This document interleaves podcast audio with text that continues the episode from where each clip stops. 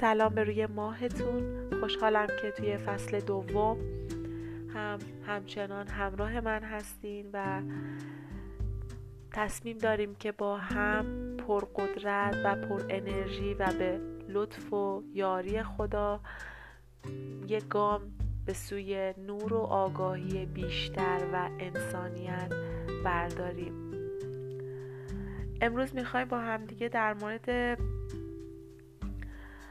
چاکراها صحبت کنیم. اما قبلش لازم می‌دونم که مقدمه داشته باشیم در مورد اینکه چرا ما باید اینقدر روی مسائل معنوی و درونی بیشتر کار کنیم. دوست من تو وجودی از نور هستی. تو وجودی ساخته از نور عشق و هوشمندی هستی. این ویژگی جوهره اصلی انرژی نابه. اون چیزی که اون منبعی که درون تو وجود داره و اون منبع بی نهایتی که درون تو وجود داره می‌تونه هر چیزی که بهش فکر می‌کنی و هر چیزی که طالب و خواستار اون هستی رو به سمتت جذب کنه. ولی متاسفانه ما انقدر غرق در دنیای فیزیکی و مادی شدیم که به درونمون کاملا بیتوجه هستیم و همه چیز رو کار فیزیکی می‌بینیم. درون ما انرژی و منبع پایان ناپذیری وجود داره و افکار تو جریان انرژی درونی تو رو کنترل می‌کنه.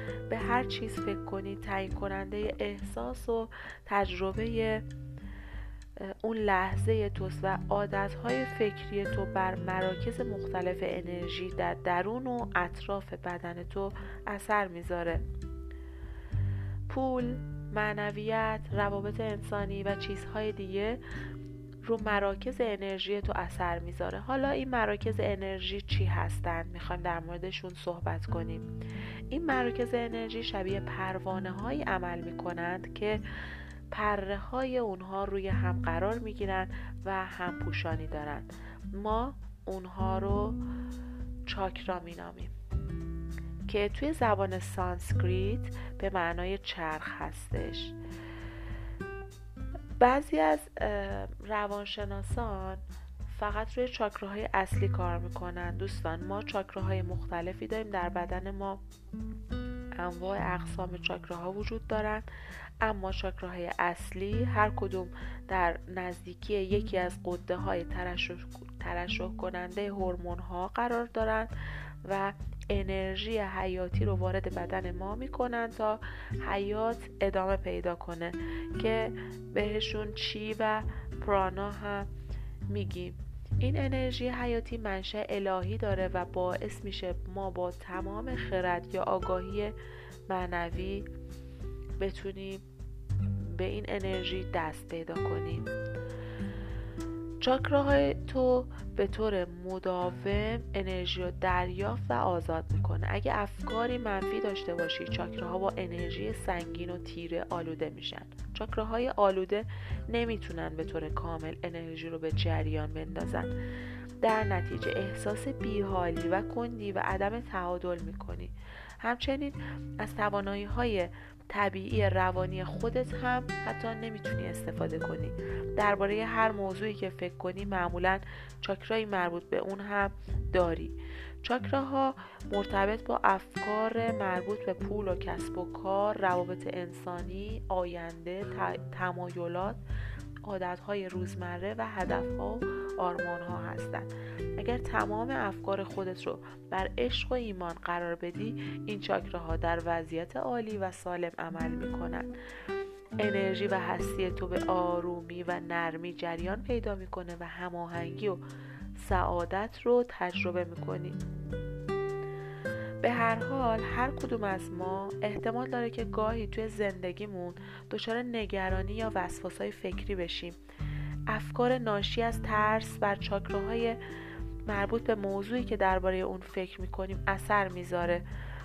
ما احادیث مختلفی داریم تو روایات و حتی اگر دقت کنید توی روایات دینی خیلی در مورد اینکه ترس برادر مرگ صحبت شده و اینکه توصیه شده که ایمان داشته باشید. چون ایمان داشتن باعث میشه ترس ها از بین بره. ایمان در واقع چیزیه یعنی اعتقادیه که تو چیزی رو ندیدی ولی قبولش داری.